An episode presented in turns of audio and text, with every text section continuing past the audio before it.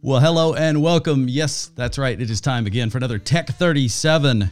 And this is the kind of topic you want to start a year off with, which is working with professionals to find out exactly where you should be focused, not based on someone's whims or where they get paid or anything related to that. This is all about how customers, yourselves perhaps, have been interacting with World Wide Technology over the past year the many, many things that we have learned all coalesced into five priorities that you guys should all be considering or have in motion, or at least a good reason for why you might not be pursuing. You should at least have eyes wide open. So, we're going to cover how you should be kicking off this year with 2022. Check your projects on track. We've got the experts. So happy to have everybody here. I'm going to introduce them next. My name is Rob Boyd. Welcome to Tech 37, your home for technology, education, and collaboration. Let's go ahead and uh, meet our expert, shall we?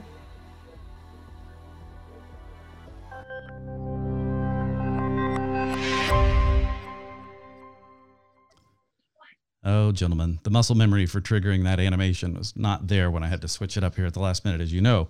Either way, um, I have had the pleasure of doing multiple shows and learning from you guys. And I just met Bob, though. Bob, the first time we've had a chance to meet each other.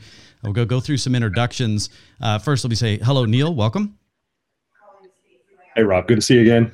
Good to see you as well. And Joe, of course, welcome. I'm doing these a little bit out of order because I want to um, uh, give Bob, I want to give you a chance to introduce yourself. Tell us what you do. Um, it'll be quickly discerned in conversation regardless, but can you tell us a little bit about what you've been doing for World Wide Technology? You bet. I'm a practice manager on the global engineering team, and my team covers campus access, which is wireless and wired, as well as IoT and private LTE. Perfect. Yeah. And we've got some questions based on the priorities that well, all of you have been working on, and a lot of people that, of course, aren't on the call with us here. We'll dig into that stuff. Uh, I'd like to get started uh, with Joe. And Joe, I just wondered this is a very networking focused, uh, but obviously that does that only limits things to a certain degree in the conversation. Uh, but as we look at before we get into actually what the top five are, there's some resources we'll provide here and such. As always, I think it's good to get a lay of the land and fully understand um, uh, how how this came about, what kind of things have weighed into the decisions that you and your teams have been making uh, about where to focus. Um, I wonder if you could set this up for us. Yeah, so uh, always good to, to see you, Rob. Glad to be back. This is actually a pretty good conversation and continuation from our last Tech 37, which we talked about the digital workspace priorities going into 2022. And if you think about you know what we talked about in the last session of the end user the experiences uh, things like hybrid work return to the office and you know as we look back over the pandemic and what we've noticed is how the employees have so much leverage these days. And if you aren't delivering these new experiences and capabilities you're at risk for creating disengaged employees. Well this topic today is really around the connectivity to those applications you know, we can talk about what tools people need to get their jobs done and where and how and the devices and all that stuff. But that last piece around connectivity is really critical because you might deploy some services in the cloud, some in a SaaS application, some might be back at your, your corporate data center and infrastructure. But if I can't connect my end users to those specific tools and have the right networking and routes to that traffic, the stuff's not going to break. I, you know, right. a great example is this: we all went home and started using video conferencing. Well, if I had to reroute all that video traffic back through my corporate network across the country or across the globe, and all of a sudden I'm getting really lousy video quality, that's going to affect my experience. It affects my job and how I can be productive. And so the network really matters in delivering this exceptional experience. So I think this is a great topic uh, because I think it's so critical. And sometimes it does get overlooked, especially in the new way that we are designing corporate applications and where they reside. And I think this is really critical to understand how to architect for this new way of work. Yeah, and it, it, what's interesting here is is sometimes I think, well, you put a network in, and and and you know, everything's designed to be pretty flexible. That's the beauty of networking these days. But but there are really change when with changes in how workloads are accessed, and then changes about how we're all returning to work all these things have this cascade effect that I've been learning from you guys about what this means so that if you're uh, looking to upgrade, if you're looking to uh, better be, be better prepared to take on the markets in the, the, the state that they're in and the state we hope or think that they may be in going forward, there may be some changes required. And, and um, I know you had a lot of people that are building new networks in this, uh, especially in this hybrid environment, and they're making distinct changes about how they approach and how they hedge investments to make sure that they're remaining intelligent about how they go about doing that. And I, am looking forward to exploring that further. Uh, any other points on the setup there, Joe, before I transition us into the five points? Into well, I, I think the other thing to consider is, especially as we start returning to the office, we're finding more and more organizations are actually changing what the office means. Right? Mm. They're reducing their real estate infrastructure and where their their headquarters are they're getting rid of some of their branch offices and, and consolidating. And so it, it, changes how they're looking at the network now is I might have more people hitting the branch versus going into the headquarters. I might have more people working remotely. I might have hybrid where they're coming in and out. And so you have to take all these things into consideration as you look at the architectures. And I, I know Neil is really hot on this topic, so I don't want to, you know, steal his thunder yet. But from an employee engagement experience, the way of work has changed and now it's building the future of how we're going to connect all these people in this new manner so I'll leave it at that and let the let the smart yeah. networking guys uh, talk about how we're gonna, as if you're not part of that. This. Yeah, as if you're not part of that conversation. yeah, don't go far, Joe. So Neil, that's so that's a setup, and I know Neil is someone who who loves to give away his work and let other people take credit uh, because a, a, lot of what you've been producing here, Neil. Um, you've kind of, uh, as I understand it, has been encapsulated. We've got a lot of materials. We'll have links at the end of the show. Uh, people that are watching this live, of course, um, on the platform, which is where uh, there was where you go back and you find these links. So there's details that people can read about, and there's good stuff uh, to to follow ongoing as the conversation will inevitably change to some extent as we move forward. It always does. But as we look at these priorities, Neil, um, it's my understanding that that these are not about profitability for World Wide, uh, you know, or anything to that effect. These are really about what you and your teams have been experiencing and kind of maybe even some trials that you've been through over the the past year with clients. I wonder if you could. Um, we'll start with the first priority about transforming and moving towards automation. Not a new topic, but you say that it is important now in this environment. That's my question. Sorry, I was leaving it. I should have yeah, that. Rob, I mean, yeah, really wasn't a question. I, But why is that? Important? Yeah, it's it's right, Rob. I mean, uh, you know, infrastructure automation has not been it's not new. It's been going on for quite a while, and and customers are trying to get their arms wrapped around it.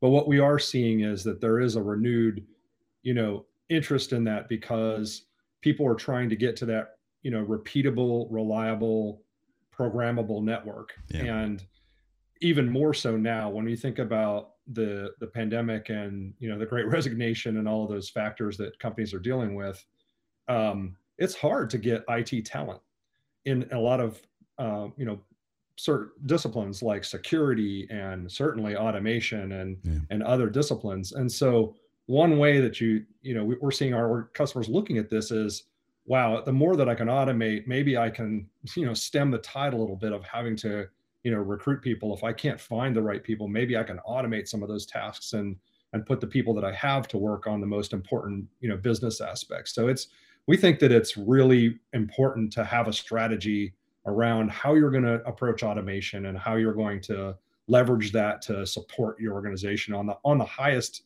you know value streams for your company.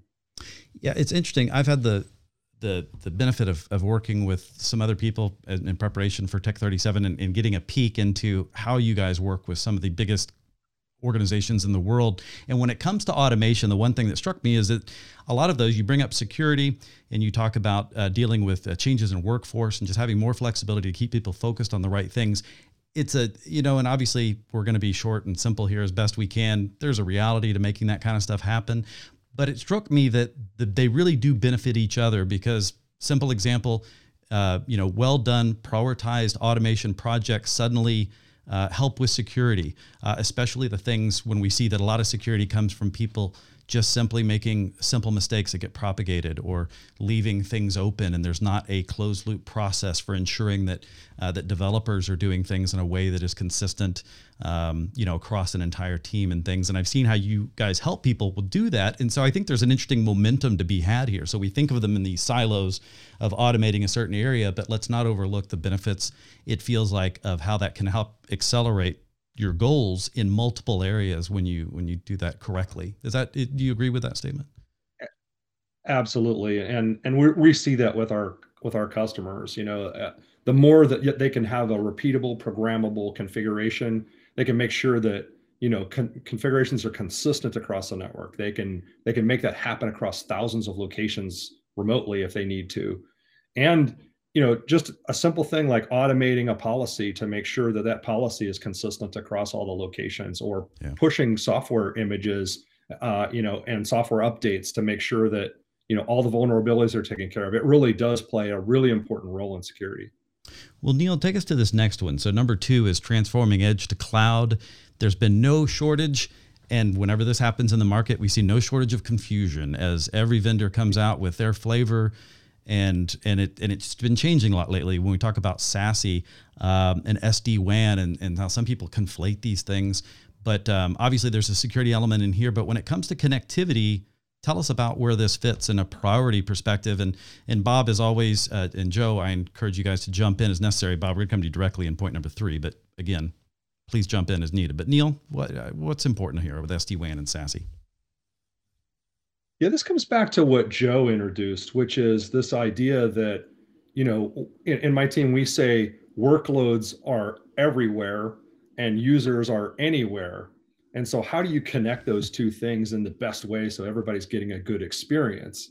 And that's why it's it's really causing organizations to look at, okay, I, I can't really live with the way that my security perimeter was in the past, where I'm I'm backhauling everything to a central location and I'm going to have a nice, tidy internet edge that I put all my security assets.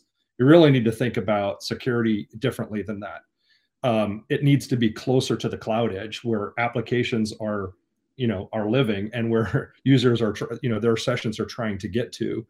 And so when, when we look at what organizations that we're, uh, you know, that our customers are looking at, highest on their list is the secure access service edge or SASE technologies. How does that fit with SD-WAN? How does it fit f- with remote access uh, for working from home programs?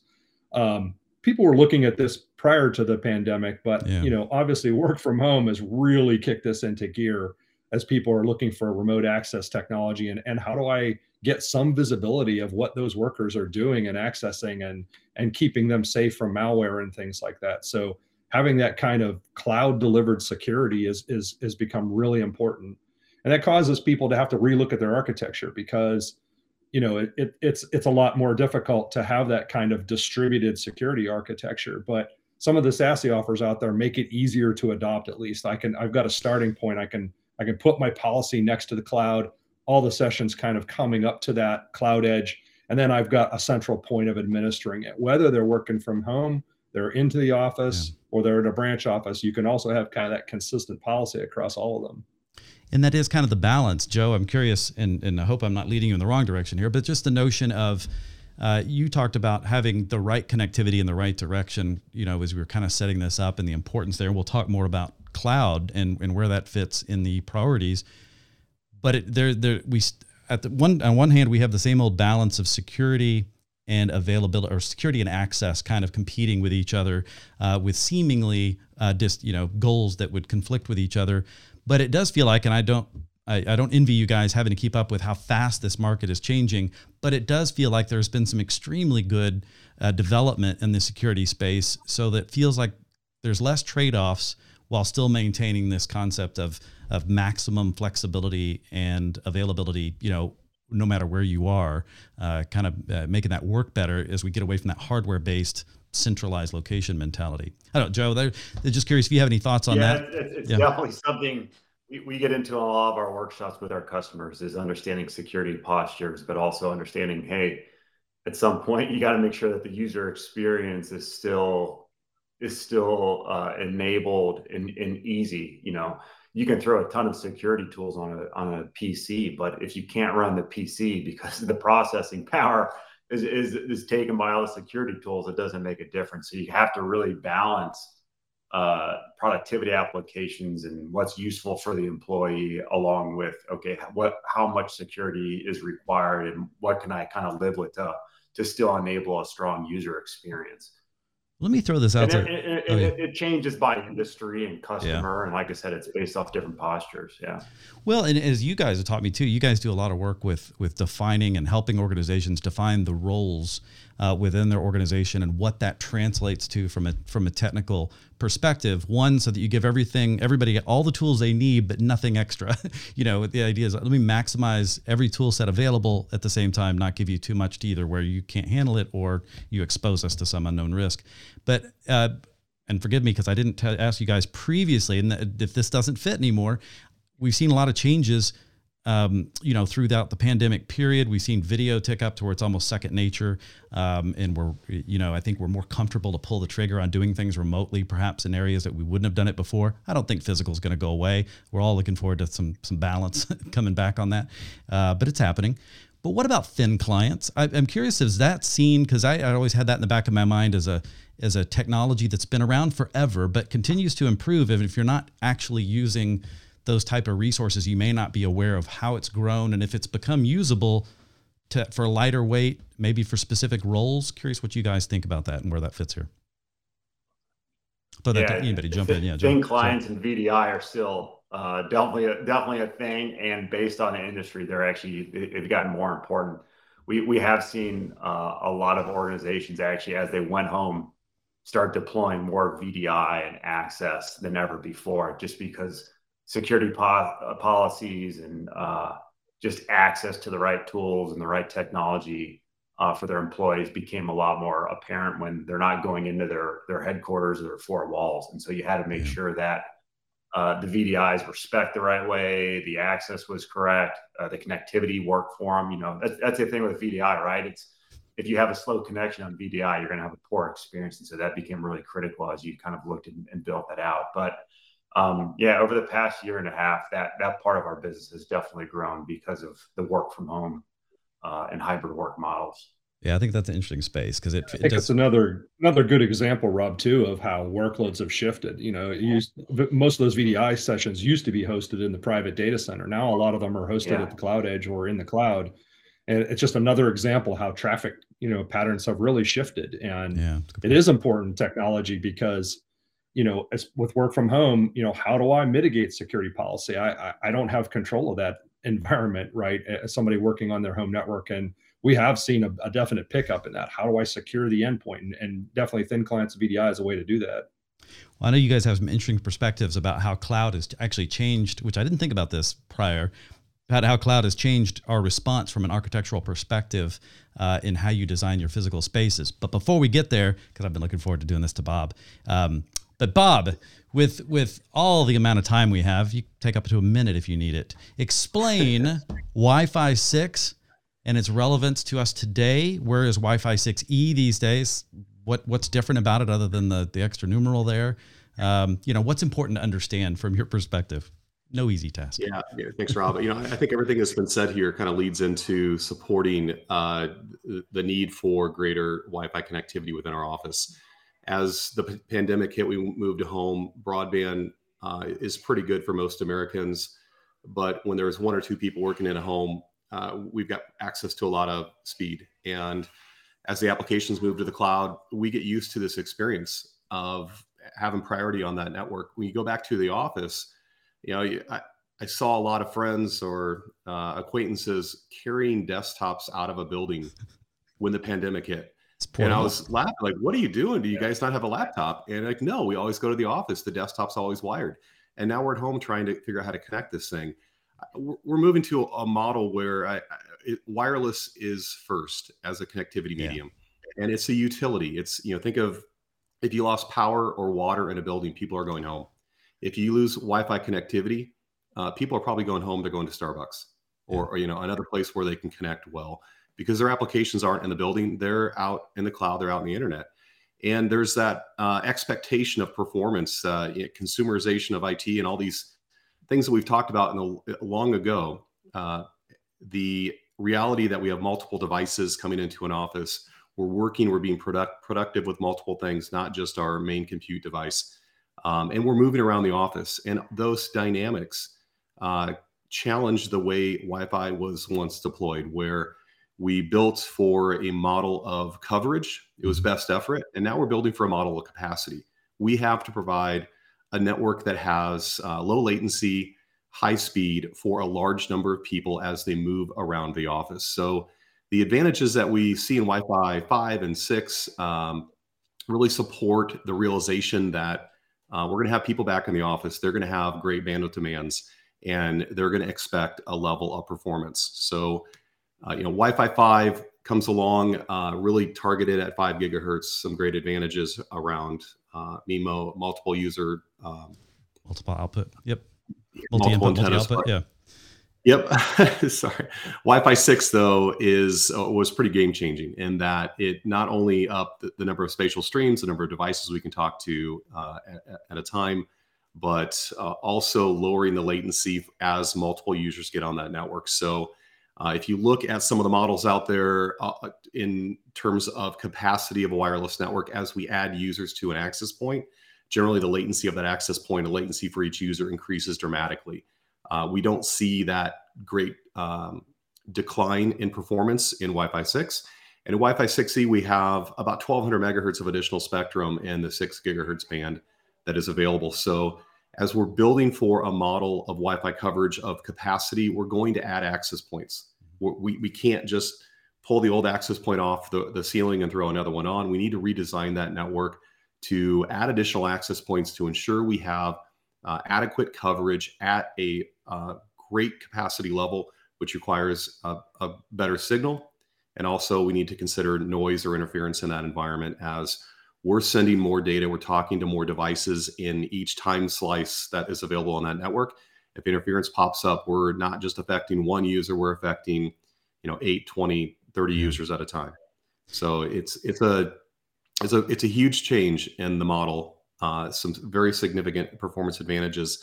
And that's where in, at, before before you go to six E, or uh, I'm just going to cut you off because I wasn't sure exactly where to jump in. But on this thing though, six is significantly different than previous generations, and I think we make the mistake if we just think it's only about a speed increase, because that's usually what you know the general pop culture brain can handle when it comes to wireless technologies. Uh, but it's really about more than that. You mentioned the capacity. It's not because we're focused on capacity as users, it's because the technology has evolved. They really made some big leaps in terms of scheduling traffic and handling that better, dealing with interference differently. It feels like six.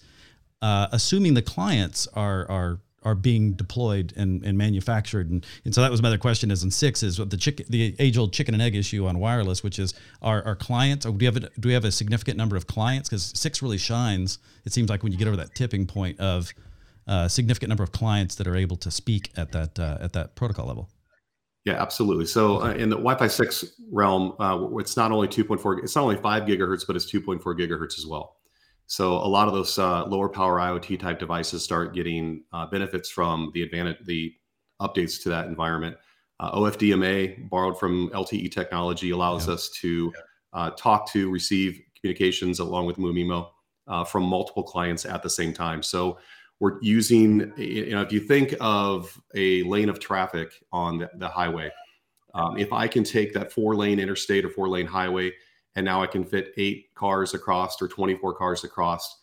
I, I can pass more data in the same vehicle length um, versus what I used to do in the past. And, and that's really what both OFDMA and MU-MIMO have done in Wi-Fi 6. In Wi-Fi 6E, we're adding an additional giant chunk of spectrum. So very similar to uh, going from just 2.4 gigahertz being a Wi-Fi standard to having five gigahertz available our access points uh, now had two radios. You're not going to service those different clients with the same radio. And we expect something similar to happen in the Wi Fi 6E realm where you're now ha- going to have three radios. Yeah. And it's more to manage. Uh, to you know some of the automation capabilities we talked about before, uh, having more things to manage, man, uh, servicing greater users with greater capacity. The network's more complex. So we're also seeing with these advanced access points and Wi-Fi Uh, six, better automation, better management systems. And it's not just better management systems to deploy and configure, but it's better management systems to uh, pull visibility of what the user experience actually is. So uh, correlating a issue in the environment from a switch to a controller to the internet to an application, uh, giving us that visibility of what the root cause is without requiring our admins or support staff to log into eight or 10 different devices and try and troubleshoot all of them simultaneously. Uh, getting that visibility of here is the series of devices that are delivering the user experience. Here's a couple of things that might be causing a problem. And in some cases, we're seeing AI, uh, machine learning type uh, capabilities actually going out and making changes to an access point, changes to that wireless network to eliminate a performance issue that might be affecting a small group of people. Yeah, that's. I, I find that stuff endlessly fascinating because I could talk for a long time on this one. It, but is it? Uh, you mentioned we're thinking, we're, you know, we're certainly wireless first. Um, we've all been beat over the head, of course, and we'll talk about private wireless, and and and we're not going to talk about five G and all that that entails because that's just a can of worms. But but as but but it does speak to the expectation that we all have of of unlimited, you know, kind of connectivity at any place, any time. But when I go back to the office, I feel like if I'm in that position oh my gosh, if you have if I have a worse experience on the network when I come in from home based on what I've been used to, that's not going to encourage me to come back because it used to. No. That's why I went in, not just for the printer, um, you know, and the scanner, and of course the people, Free but the uh, the office chair was better too. But those type of things. And our, our offices being built differently now where desktops, even if they're not laptops or mobile users, they're being deployed. They're not bothering to run cables to every potential point because it feels like there's a good flexibility to take advantage of here now that wireless is really excelling.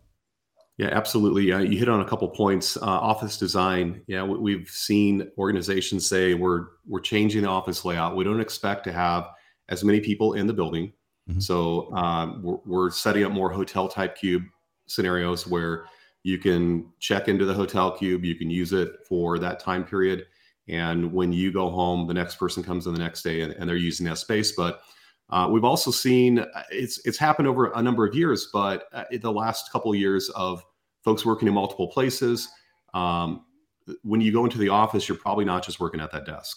And you know, we we know we've always carried our laptop to the conference room, but now the break room or the collab space, you know, something a little more open is uh, more of the exchange space we expect to see in these offices. Less folks working in the tall cubicles by themselves and coming to the office more for the collaboration. Yeah. Uh, it, it, that starts causing issues with roaming. Are we able to provide that connectivity from as we move from point A to point B? We are likely moving away from uh, a, an IP phone on every single desk that you pick up and use, but more to the collaboration tools where we're using the network for voice and video real time all the time. And that requires an experience level that uh, is well above anything we've ever had in Wi-Fi. Yeah, um, you, yeah, that, that's exactly what we're seeing as well. Yeah, and yeah, go ahead, Joe. I, I think that that raises a good point. When people do start coming back in the office, they're so used to being on their WebEx or Zoom calls, and there's not going to be that physical phone on the desk anymore. You're going to have more people sitting in a hoteling seat running hi-fi video or you know high def video, sitting side by side each other now it's going to eat up a lot more bandwidth uh, than it ever had before. And so now you have to plan differently for that different style of use case. And, and so I always, I always picture people like my daughter before the yeah. pandemic, but we really think going to a hoteling model is really going to take off. I picture people like my daughter who will come in and, and the way I watch her walk, she's walking around the house on FaceTime uh, or something to that effect. And I'm thinking about wireless designers who are trying to manage those handoffs and design for pockets of users who may even be all on the same meeting, but they're all on video, they're all sharing at the same time, and they're moving. And and yeah. you know that needs to happen in a way that's transparent, of course, to them that that there was a handoff. Uh, but the visibility tools you mentioned have really gotten good across all segments, not just wireless. But it is amazing. It's it's like boy, everybody should be investing in in tooling to understand their environment better. There's no excuse for not being able to to set thresholds and and understand where things are trending against a baseline, you know, that can now be established in a lot of different areas. Um, yeah, the pa- I'm sorry, I'm going to get into the wireless. I, I, love some of the troubleshooting when it comes to packet capture. Just some of the stuff you can get into now with wireless. It's like, oh, I could replay yeah, everything that just happened instead of that. Well, I had a problem over here last Tuesday. Can you figure it out for me? Yeah, no. Okay. Um, well, we can now to a certain extent. Number four, we got to keep moving here. I'm going to run out of time. I apologize. Modernizing core and cloud networks. Just quickly going through this one, Joe. Um, what what's important in terms of the changes here and how it's affecting priorities? Well, more and more applications, as we said earlier, are moving to the cloud or to, you know, whether that's a SaaS cloud, a public cloud. Neil mentioned earlier, you know, more organizations are put their VDI and, and, you know, AWS and Azure. So it's changing where the application resides. And so you have to better plan for where is that going to go? What's the capacity I'm going to have there? And how am I going to kind of future proof so that if I add more either into that public cloud, or if I add more SaaS applications, is my network set up to to address that and still you know still deliver this type of experience that the end user are going to require now. Well, and it's interesting. I've I've seen you work with some clients. You guys, uh, there there's interesting strategies where it comes beyond, you know, of course, the physical office building, but it's uh, perhaps because everybody has different security needs, and that's going to maybe vary on how much they're moving to cl- what all moves to cloud versus what stays you know in in your own areas. And then that in between with with colo facilities and certain colo facilities offering this adjacency to these cloud points that do suddenly make a big difference when you talk about depending on your workloads are you seeing strategies change in design for accommodating those type of uh, opportunities yeah definitely we're seeing, and we're seeing you know and i think Go ahead, and, and, I think it's it's not what, what's interesting is it's not sort of a, a like for like replacement anymore, right? It's okay. not like I'm going to take you know my data center switches out and put the, the, the newest ones in. I may still do some of that, but it's really about stepping back and looking at where is my workload going to be, you know, in the future. Yeah. It's probably going to be hybrid. It's going to be a combination of some of them are going to be in my private data center, some of them are going to be in the cloud and SaaS, some of them may be at the edge in a, in a you know in a data center like Equinix how am I going to network those all together and make sure that I can have that consistent policy across where my workloads are living and my my NetOps team can manage that, right? And so that that's what we when we talk about core and cloud, that that's you know what Joe mentioned. A lot of it is figuring out how am I going to network to these workloads that I may not have networked to before, but also then how do I tie that in with the, the applications I'm still going to keep in my private data center? Yeah. Joe, do you want to uh, go back to whatever you're going to cover there if it's still relevant? Well, I, I, think yeah. Neil just kind of just yeah. kind of nailed it, right? It's it's all the above, and it's kind of looking at the hybrid model and saying how do I how do I plan for all of them, yeah, uh, and future proof it so that as I as I kind of build out my applications going forward, am I am I set to put keep some things on prem and some things in the private cloud and so forth. So it's just really future proofing and understanding where you're going to put those workloads. Well, one thing I love about doing this with you guys is not only are you good at raising great questions that that that cause the audience to go, "Oh, we're going to have to figure this out," but you also offer the ability to help them figure that out. And we're going to cover that in just a moment. I want to, it dawned on me, I was forgetting to put up our list. But uh, Bob, I know we keep running out of time, and this is not a small subject either, but we, uh, you guys put private wireless on the list, which I find fascinating because I had done a little bit of a dive into what was happening with CBRS a while back and there are some amazing opportunities here and i never would have thought of it so i'm glad you have it on the list can you explain what private wireless is and, and where that opportunity lies you bet. So uh, private wireless is private lte so if you think of the cellular carrier macro network that we've all become accustomed to uh, being able to use those technologies and new spectrum in our enterprise environments uh, to deliver a, a differentiated quality of, service differentiated wireless network. Um, use cases for this uh, range from end user connectivity, for, say an iPhone that supports the spectrum bands, to robotics, um, to IoT sensor devices in manufacturing. And there's a, there's a, I think there's a lot of misunderstanding around the opportunities or the use cases for that spectrum, but uh, really we try and educate customers that it's a opportunity to provide a higher quality, uh, more consistently delivered network to high priority devices yeah. or to connect um, I, guess more essential devices in the manufacturing world you know, sensors on a on a manufacturing line uh, robotics delivering parts just in time um, other systems that may bring efficiency to our operation you know, low power devices and things of that nature yeah, it, you know, it struck me that we often speak of latency when it comes to wireless as an inconvenience that you know we're always trying to manage away. but it feels like the the segment that private wireless can really appeal to are the people who don't want to talk about an inconvenience of latency. It's not. There can't be latency because they're dealing with something from uh, surgical to autonomous vehicles to just something that requires such a degree of of um, consistency and predictability that we've not seen in wireless. And so, what I think what jumped out at me in, in working with you guys in preparation for this is that, and just correct me if I'm wrong, is it if a loose way to maybe qualify is it any organization that's thinking about this perhaps should raise their hand if they have ever found themselves kind of constrained by feeling like they need to wire because they need the reliability of cabled because wireless doesn't give it to them. They may want to stop, pause for a moment, and say, wait, what could this do for my organization? Uh, just as a general sense to cover it off quickly. Would you agree with them? Yeah, totally. Uh, I had a conversation with our own distribution center uh, just yesterday, and they they called us up and said, "Hey, it's costing us thirty six hundred dollars to move an Ethernet cable." And we're going to start reconfiguring parts of the distribution center. And I, have got at least 10 drops that we want to change. And we've moved these drops three or four times in the last three or four years. Like this is really becoming an untenable yeah. expense. You don't want to How can you help us with this?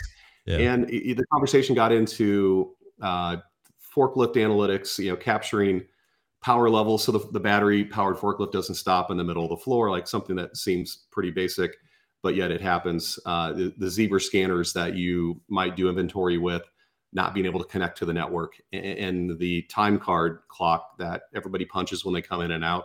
Uh, if it's not working, there's a big giant line, production stops. There's so many things that if we had a highly reliable wireless network, one that likely worked in a different way than we're used to in the Wi-Fi world, we could overcome a lot of these challenges. We could save a lot of money. We could bring a lot of efficiency to our our operations. And in that manufacturing space and some of the others where there's a lot of data collection that goes on a lot of that data collection occurs with somebody with a clipboard and a pencil walking around measuring performance measuring timing measuring um, uh, errors.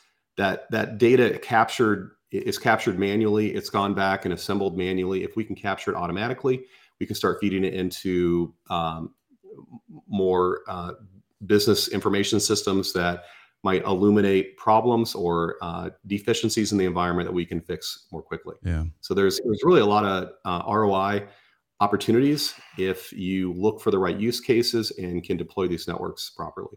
Yeah, I, I just love the options that that opens up for a whole segment that that really hasn't had good options uh, for a while, and a lot of it's the creativity, of the licensing, and taking advantage of the LTE some of that LTE tech that's been around for a long time, but the way the spectrum was being done and what was released uh, to be able to use in this, it just represents a nice coming together. It feels like of uh, opportunities there.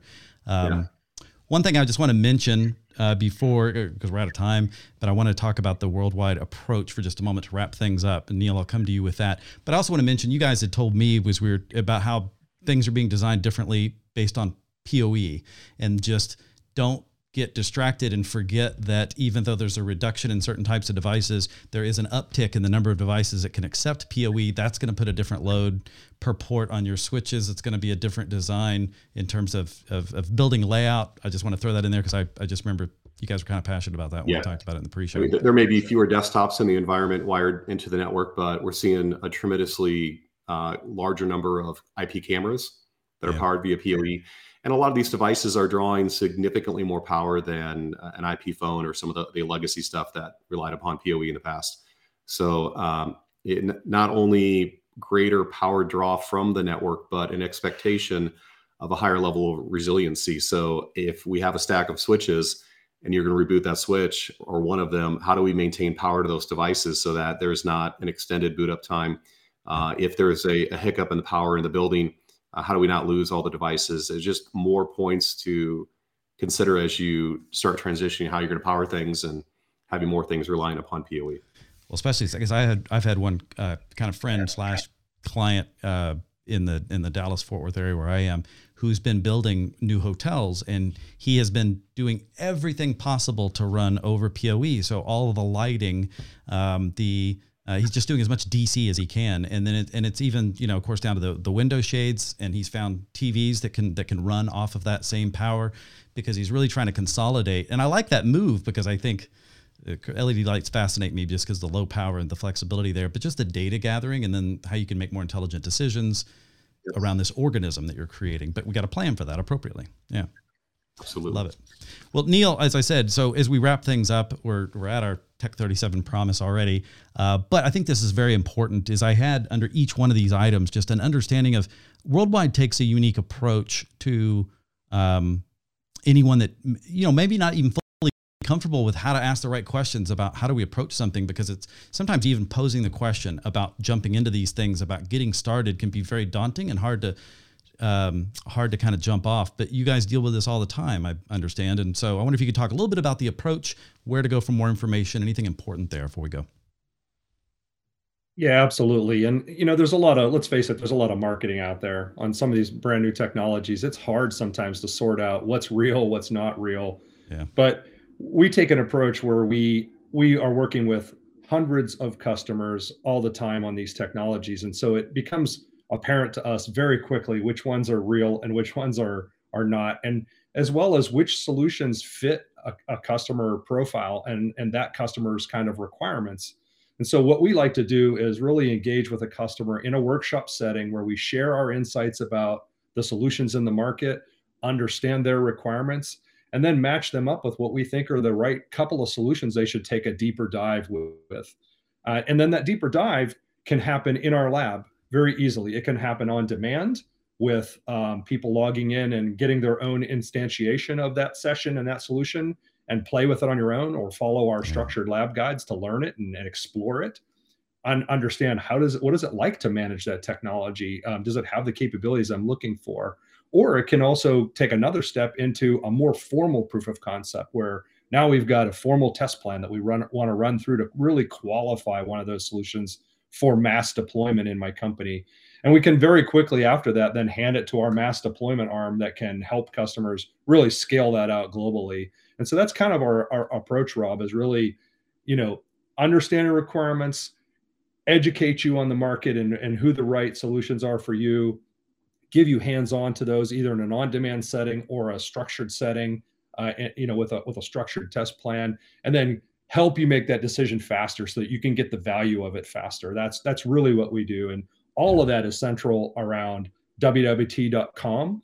If you go to our platform, you can see all the different labs that we have available. Those are available just for registering. We don't charge, you know, a subscription for those labs or anything like that. If you you just register on our platform and as as long as you're with a an organization that is a real organization, let's say on the planet, you get access to those labs and you can fire them up and, and explore. So I would encourage you take a look at those and take a look at the workshops that we have out there. Yeah, and me echo that one because I think sometimes we forget you guys are a great source for education and and just uh, uh, sticking a toe in the water to understand a technology, and it goes as far as actually getting stick time with uh, multiple vendors, and then when things get to that right thing, seeing how those things work together. The ATC or the Advanced Technology Center, which is physically in St. Louis, but is amazingly available to anyone in the world, uh, is a the amount you guys must invest in keeping that available uh, for so many different scenarios and people to interact with, and the new things that I keep hearing keep coming out as you're keeping up with all the vendors uh, and just kind of providing um, this information let me just give you guys quick props because you mentioned a little bit about logistics. Um, I was talking to one of your partners, I won't name, that does a lot of business with you guys. Uh, it's a manufacturing partner. And they were going on and on about how their customer, which is a very globalized customer, and they could not have pulled off what they did with this customer if they didn't have world access to World Wide's staging centers where uh, it was a big deployment and multiple things coming from as any deployment is it's multiple vendors all coming together and all the supply chain issues we have now it's become even more important to be able to pre-stage do a burn in and do these things in a facility that can handle that before it goes to your customer site which may probably doesn't have anybody extremely knowledgeable about how to troubleshoot or deal with anything other than plugging in you know power and connectivity and you guys really make that stuff turnkey. And he bragged about uh, just even in some of the craziest play world where your logistics experts have relationships about how to get stuff across certain borders in the right manner at the right time, know how to reflect that with regards to the plans being made so that people aren't surprised by you know bad expectations about where what's going to happen where anyway, just nice stuff I'm hearing. And uh, but I think it goes into you guys are full package uh, from the point of inception in the brain to how to make it work, all the way to actually getting value out of it at the end point. And uh, that's no easy task. It's the envy of the industry, really. Um, but it all starts WWT.com, as you guys watching this show probably know. You can follow every one of these topics that we've talked about here, actually, are individual topics because they're big topics. You can follow them on there, and that's something that I do. You can follow individuals, you can interact with people on screen here and their peers. You can kind of see where they fit in the organization. You can see the stuff that's constantly being published, including some stuff related to the show's topics today. So don't waste that resource, guys. Uh, please take a look, WWT.com get logged in and uh, get involved. And um, as much or as little as you want to because there's no pressure zero pressure. You guys have never pressured me on anything on that platform. Um, i love it. Great resource. Gentlemen thank you so much for your time for the five priorities to the audience. Apologize i'm a few minutes over. My fault not theirs. And uh, thank you for joining us on TEC37 we'll see you online. I'm going to put up a url for you to check out going forward but it's a general one because there's a lot of stuff to branch off to. Enjoy the rest of your day. Thank you for joining us